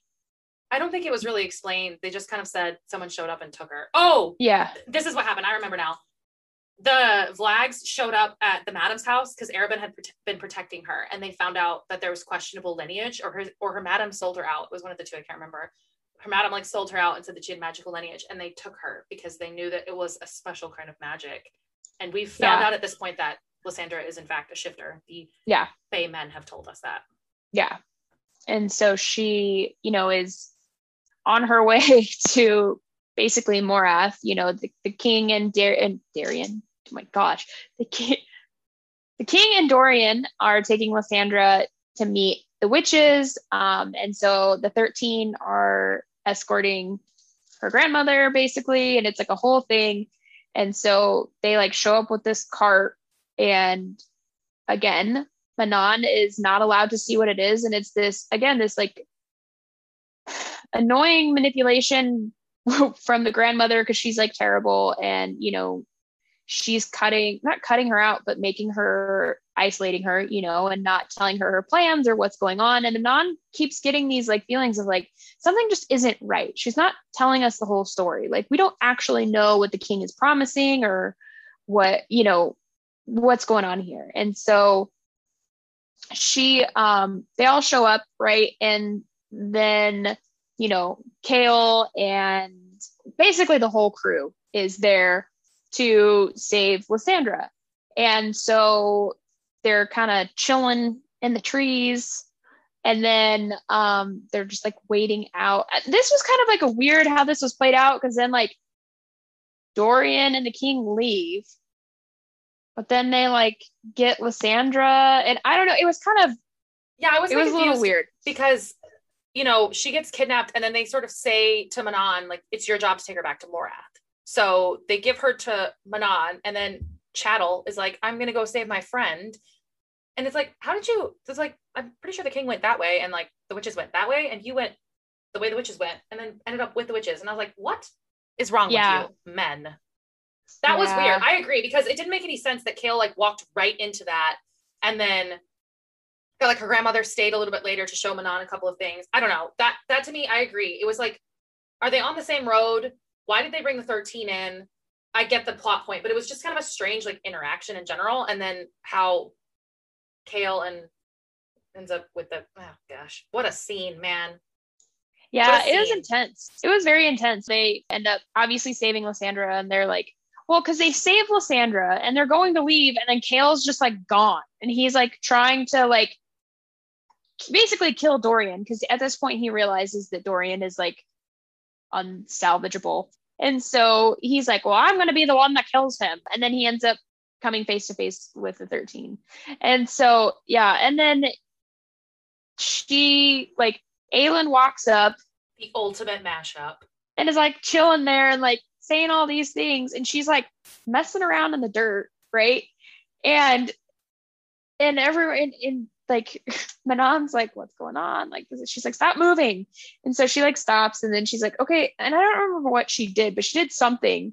And then Manon like gets pissed off. I think she tells her she's Aelin is is I think it what it She what happened. she killed Baba Yellowlegs. oh So- yeah, yeah. She's like, like- I'm a witch kill. She like shows her the scar on her neck. Yeah, because they're like having And that chat, and she's like, "I'm just gonna let it go. I don't want to fight you today." And I think she does say that she's Aelin. She's like, "I am Aelin, whatever." Yeah. Gallup. And Manon's like, "Uh, that's probably not like the best idea ever, but we'll definitely like touch base again someday." And she's like, Yeah. "Yeah, probably better because I killed Baba." Katsinga. And I was like, "You're an idiot." Yeah, and so Manon gets angry, obviously, and then I just imagine Manon like jumping into the air and then just being like frozen. Like I was like, ooh, and then she's like pissed off because she like used Wyrdmarks on her. That's what she was doing in the ground is like using Chaol's blood to draw like Wyrdmarks, and so they like take off, like haul ass through the woods to get away, and obviously Fresh. What a good scene. I was just saying, obviously the witches are like also fast, and they're like hauling ass after them, and it's just this like fight between Aelin and Manon, and then like I don't even, and then Rowan ends up getting shot with So a scene with this where it's like two this is how I imagined it. It was like rickety ass bridge. Yep. And then temple in the middle and then like another rickety bridge. Right? That's how I imagined it. Yeah. And yeah, I was a bit confused as to how like they end up on the the temple, right? Rowan jumps in front of her, he gets shot in the shoulder, and then everybody else is all of a sudden off the like platform and she's still there. Yeah, because like, Aelin's trying to get everyone across the bridge Yeah. before It was like really You know. chaotic for me. Yeah, and so and then like Rowan jumps in front of her because there's like a big old arrow that's coming at her, and and so they like obviously he's like losing a lot of blood, and they take him off, and then um she like fights Manon because she's like trying to give them more time. It was an intense fight, man. They were getting after it, you know, and then Manon like ends up basically she's like she's like running her around this temple and Manon's like slashing and slamming into these like pillars and then the temple just like crumbles around them and Aelin gets out and then again there's this moment that we talk about she talks about this like pull that like she knows she's supposed to be there or you know and the same thing happens with Manon too. You know she has that with like Abraxos and um and so Aelin goes back and saves Manon, you know, because she hears Asterin screaming for her, and she's like, she's like, I knew I had to go back because that's that's how I sounded when Rowan got shot, and I knew that was like I needed to go back, and she's someone that needed to live, kind of a situation, and so she saves Manon, and Manon has a life debt, owes a life debt to her now.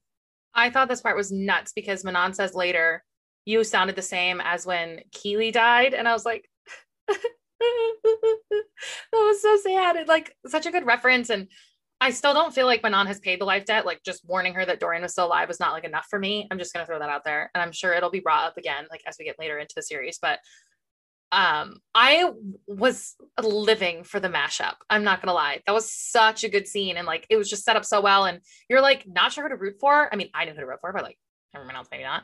But like, I don't know. I just felt them. This was mm, this was good. This was good stuff. It was so good, and I loved Manon and Dorian's interaction. just gonna say that. it was so good because it's This like book- Dorian. Go ahead. No, go for it. I was just gonna say this book has like the most iconic lines. Like, if you're a monster, I'm a monster. Hello, Princeling. Hello, Witchling. Yep. Ah, they're just too good, man. Like, this is a So good, good. good book. Sarah just comes up with the best shit. I'm just gonna say it. She has the best lines, man. And this Yeah. series has so many good ones. But this book had a lot, and I really loved that. Yeah, it was really good. I mean, it was so that interaction, and it's like Dorian realizing, like, the prince is like recoiling because he sees like her eyes because she's like, obviously she's she's a witch, so she's descendant from the Valg Kings, and so she like has these like eyes, I guess. I don't know this like eye color that Yeah, the fleckled, uh, yeah brown and or the black and gold. I was Like a bit confused yeah. by that. Again, I'm sure this will come up later as far as like their powers and things like that. Um, but I thought it was interesting that the Valg prince was like, "Get away, she's one of ours," and it's like, why would you say that if she's like one of your offspring technically? Um, and I just was I was a little confused by that part. I was Yeah. like, this doesn't make a lot of sense. Like you would think that they would like the witches because they want to breed with them and all those things, but it made sense and it was really good. And I like that Dorian came forward with her, and I'm just so excited for them to be together. Ugh, And if it doesn't happen, I'm gonna just stop reading the rest of the series. so good. I love them. Um, but I love how he's just so like he's almost daring her to kill him. Like he's literally like trying to almost dare her to kill him. And she's realizing that. She like picks up on that and she's like, there is this is like not and then, you know, obviously when he steps away, that like the prince comes in and like shuts down. But you know, and that's her, I guess, repayment. You know, she tells she goes flies to the city and is like, because they're you know they have all these plans in place to bring down the tower. They're going to kill dorian. They're going to kill the king like all these things. And then she like hauls ass to the city and writes on the wall and is just like dorian is still or something about the prince still alive. I don't i can't remember what it was but um something about dorian still being in there and don't kill him kind of a thing. And so she like Aelin like runs to to Chaol and tells him and they have to like adjust their plan. So what did you think of the whole taking down the tower situation? What a mess. What a mess.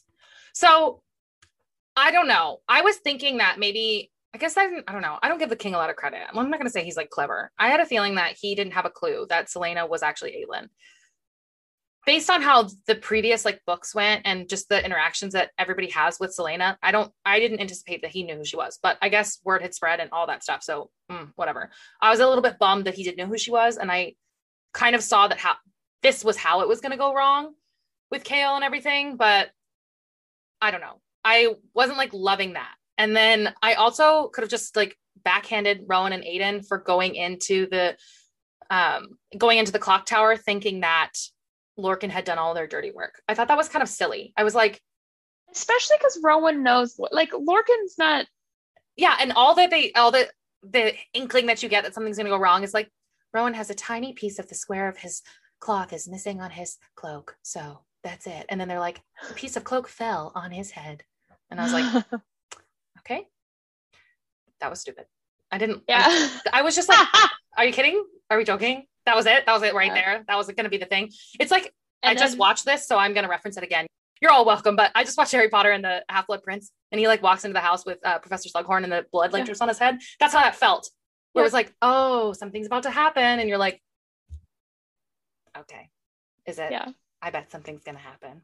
Stupid. no, it was just stupid. That that part was like it really annoyed me.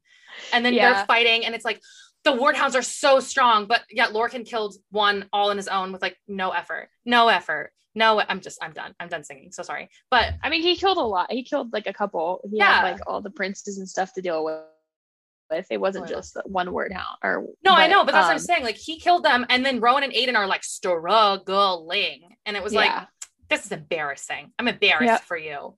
What did you think? I don't know. I I thought it was very interesting, and it was just like, oh, this is this is this is not going well. And then obviously, like Aelin's like waiting for them to set it off, and it like the time go comes and goes, and she's like, oh, something is not going well, and so she's like, she obviously thinks that like Rowan and Aiden are dead because they didn't, you know, do what they needed to do, and it's just like utter chaos. Like all hell breaks loose. Basically, Chaol like uh, fends off the king while Aelin like dips out, but she gives him the Wyrdkey or no, the eye of Elena or whatnot.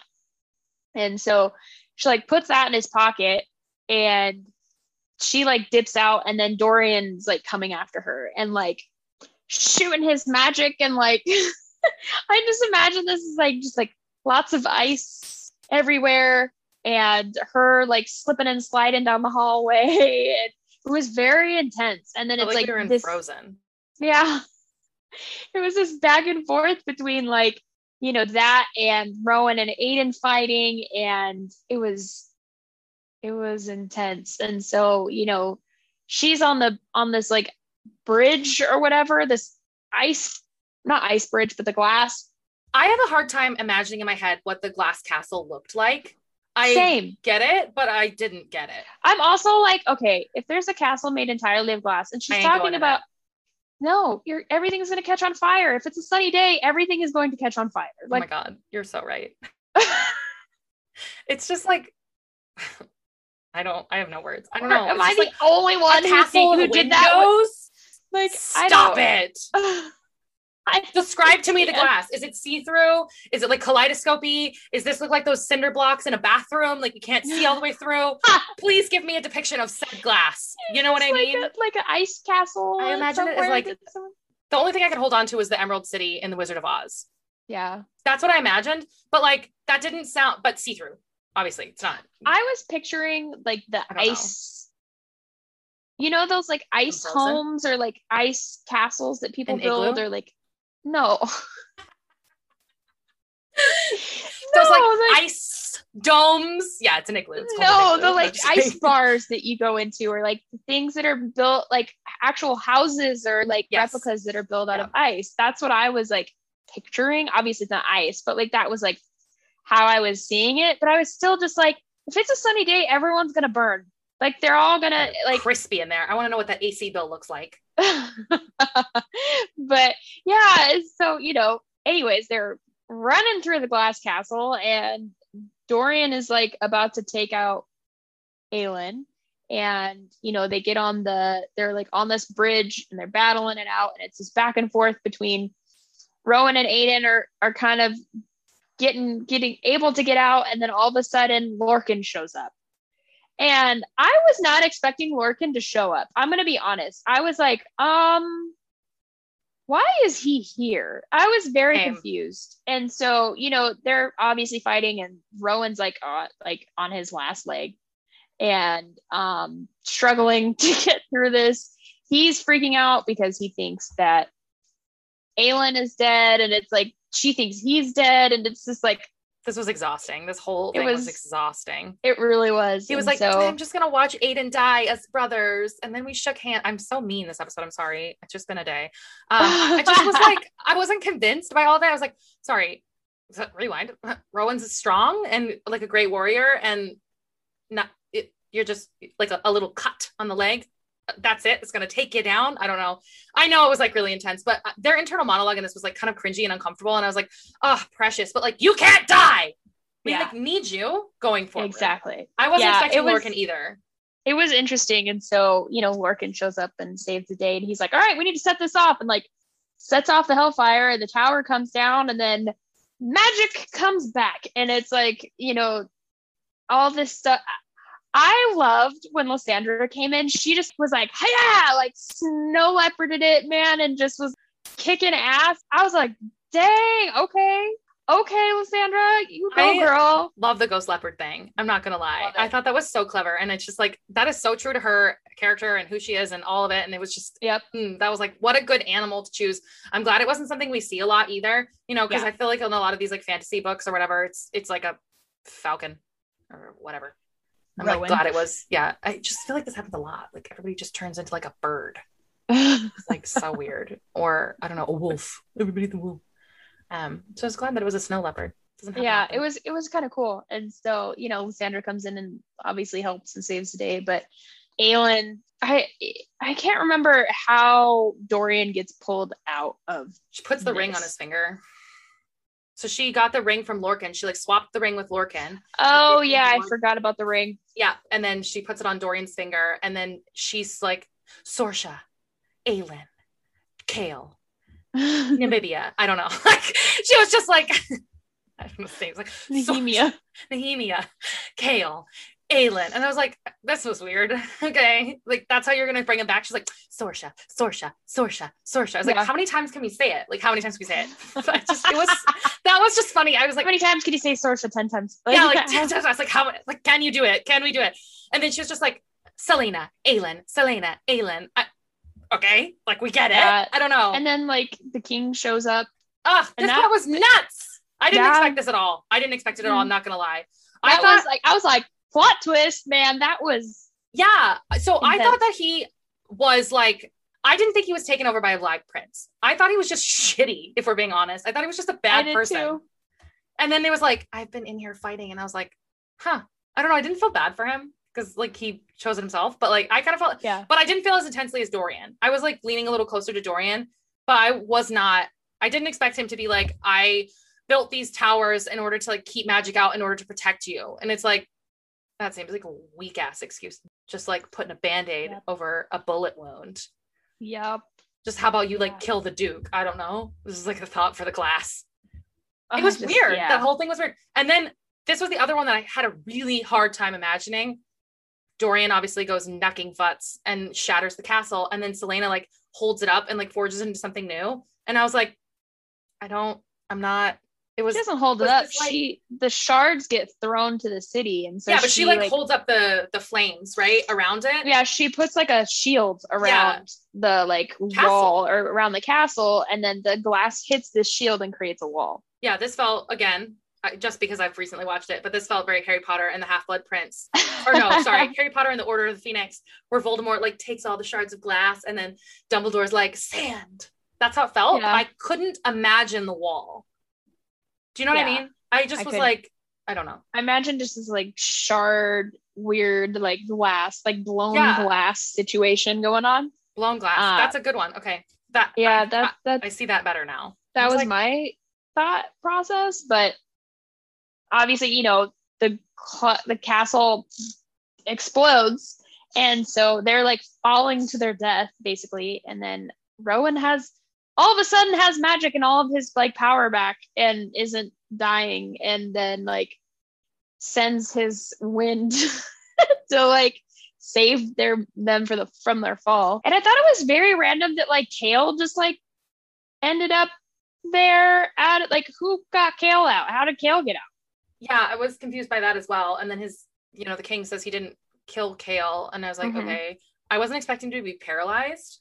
And Yeah. like for him, I thought he was just going to be really injured in like a different way. But I think this is going to do something for his character. It obviously does something for his character. But I was also confused about that because they said that a bunch of the courtesans had died like in Yeah. this fire. Yeah. I was confused. That part was really chaotic. I mean, this is a typical Sarah 20, 60, 20, slow burn, mass chaos, et cetera, et cetera. And I think I read that a little too quickly because I just wanted to know what happened next. But I agree, I was kind of confused. And then, you know, we get back in the castle and they're like, Chaol's over here in this room, and Lysandra's over here in this room, and Rowan and Aelin are over here in this room making out. And then Lysandra's gonna just like throw up on Lorcan. And I was like, that one felt That was little kinda- necessary. that was that was pretty good though. I was like, screw you, Lorcan. Like yeah. she's like all this like foul foulness. And she just like and he's like, "Mm, okay. Like that's how welcome you are. Yep. That's what we think of you, Lorcan. That's Yeah. what we think of you. the ending was just odd. I was like, this was there was a lot like happening all at once. I think Yeah. I feel bad for Dorian, and I like that he didn't kind of come back at it, just saying like, I'm a new person and I'm great. She's gonna write this well, and he's gonna do a good job going through all these struggles. And here we go again with her, you know, doing a really good job at writing about mental health, and the real the realizations are like how realistic the situation is for him, and Yeah. him like kind of living in these moments of when he was with the Valg Prince and having nightmares and all that. And so Yeah. I do appreciate how she set him up um, and how he's like, I've never been a king. Like I've always been the prince. And I think even in his head, he thought he was never going to be king. And it's like, Mhm. I'm so excited to see him progress and become a king and like get stronger as a character and all that. Because right now So he's a puppy dog. I love his character. His character development in Empire of Storms is just chef's kiss. Yeah, so good. So good. Um, but yeah, so you know, they all end up kind of going their separate ways. Um, Chaol and what's her name? Um, Nesryn um, go off to the like healers to see if they can um, heal the rest of his back um, and then or his spine and um, Aelin and crew and the court um, are headed off to Terrasen to basically like claim her kingdom again. So um, yeah, they all kind of go their own separate ways, and I loved how the the scene where Dorian like walks out and and Manon and Abraxos are on the glass wall and he just like lifts his hand and he's like, Hey, I'm good, like thanks, kind of a thing. And she just like flies off. And I was like, Oh, I love this. I love them. Same. They are just absolutely precious. I, I just, I don't even have words. I'm excited to see where this goes with them for the next one. It's too good. It's too good to be true. Actually, it's not too good to be true because they both thumbed through some serious shit. Um, yeah, I liked the ending of this one. what was your? I guess that's kind of it, right? Yeah, that's What's it. your uh, What's your star rating? My star rating, I give this like a 4.25. So I liked it. I thought there was some really good, again, I love the development between like from really ending that time of Celaena, of being the assassin, of all of that kind of past, and her really coming into her queenliness, basically, you know, and that development of Aelin um, from that true ending of Celaena's story to really begin that big story or dive into the story of um, Aelin. I loved Aelin and Rowan's kind of relationship and their development in that. Um, again, I would die for Aedion. I love Aedion so much. I love him so much. He's my favorite. Um, Lorcan is a cardboard cut out of a human um, or Fae, whatever you want to call him. And Lysandra, again, also another favorite. So I really liked it. I just, all of it was so good.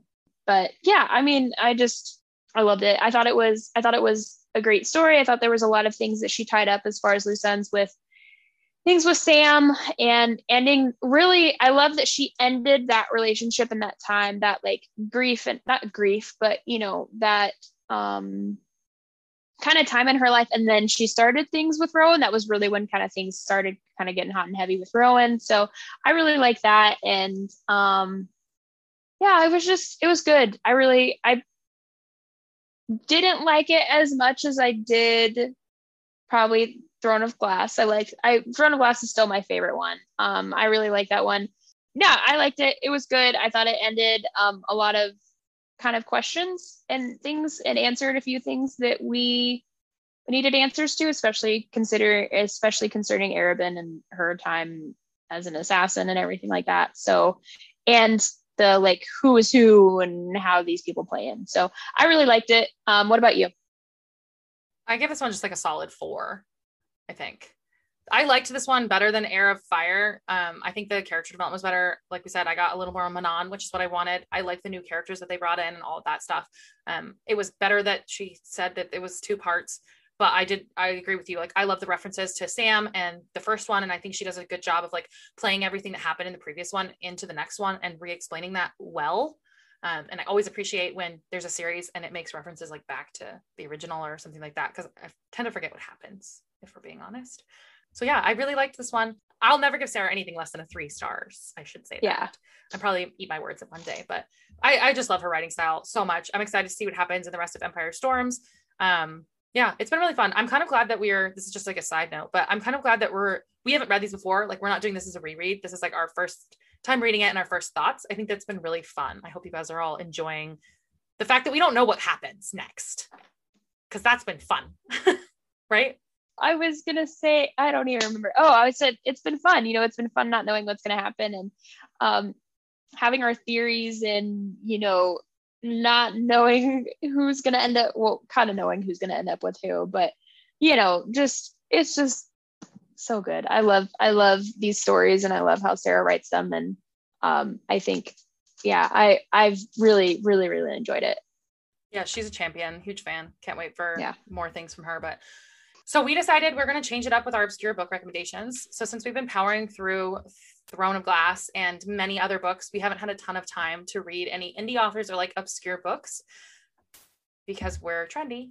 Just kidding. Um, so we decided to switch it up and we are going to ask you guys going forward for you to send us your obscure book recommendations. So this can be any book that you guys like that's either an indie author or something you just don't see on Instagram or TikTok as often. And so actually Kate reads. Kate actually sent us a huge list of obscure book recommendations. So I'm going to pull one from there for this week. And I'm just, I've never read it because I'm a terrible person, but um, we will just read the synopsis from Goodreads and I'll link all the info for that below or like the name of it and everything below. But if you guys want to message us any obscure book recommendations, that would be amazing. And we'll put polls on the stories and all that kind of stuff. So this one is called The Forest of Hands and Teeth. And this is actually a series, but it's by Carrie Ryan. In Mary's world, there are three simple truths. The sisterhood always knows best. The guardians will protect and serve. The unconsecrated will never relent. And you must always mind the fence that surrounds the village, the fence that protects the village from the forest of hands and teeth. But slowly, Mary's truths are failing her. She's learning things she never wanted to know about the sisterhood and its secrets, the guardians and their power, and the unconsecrated and their restlessness. When the fence is breached and her world is thrown into chaos, she must choose between village, the village, and her future, between the one she loves and the one who loves her. She must face the truth about the forest of hands and teeth. Could there be more to life outside the world surrounding by surrounded by so much death? So sorry, that was the worst rendition I've ever done. That sounds intense. Yeah, that sounds nice. Um, I'm excited. So yeah, she gave us quite a long list of nobody else sends us anything. We'll just be reading from Katie's list. Um, but yeah, so if you guys want to send us over, like I said, we have been having kind of a hard time scouring our bookshelves unless you guys would like some Western romance novel recommendations and just regular romance novel recs or Harry Potter. We can do that. that but thanks, Kate. Thank you for yeah. sending that over. Yeah, it is appreciated. Awesome. Um, I don't think we have any huge announcements coming up. We have a guest coming on next week for our bonus episode. We'll be continuing through, like we've said, every episode. We'll be continuing through Throne of Glass at the end of July. We have two guests coming on after that. I'm uh, so excited. Gonna be so fun. So excited. And those will not be bonus episodes. Those will be like regular, regularly scheduled programming. So we'll have two bonus episodes this month, and then two two interviews this month, and then one in the start of August. So that was a very yep. sorry convoluted way. We have a lot of things coming up. Yeah. Um, but we are super excited about our Wednesday interview, and we are going to be talking spooky summer reads. Yep, I'm excited. I super I... secret special guest. Yep. it'll it'll be fun. It'll be a fun episode. So um I am excited to read the book because it looks it looks like a fun book. So or not fun, it looks like a good thriller. So I'm excited. Ish. um, but yeah, so that's really all we have. Thank you guys for joining us this week. We really appreciate it. Um, please DM us, give us uh, any kind of feedback is appreciated. Any recommendations, anything you guys would like us to cover would be wonderful. Um, also, um, you can follow us on Instagram and TikTok at the Bookish Banter Podcast. We are picking our July book this week.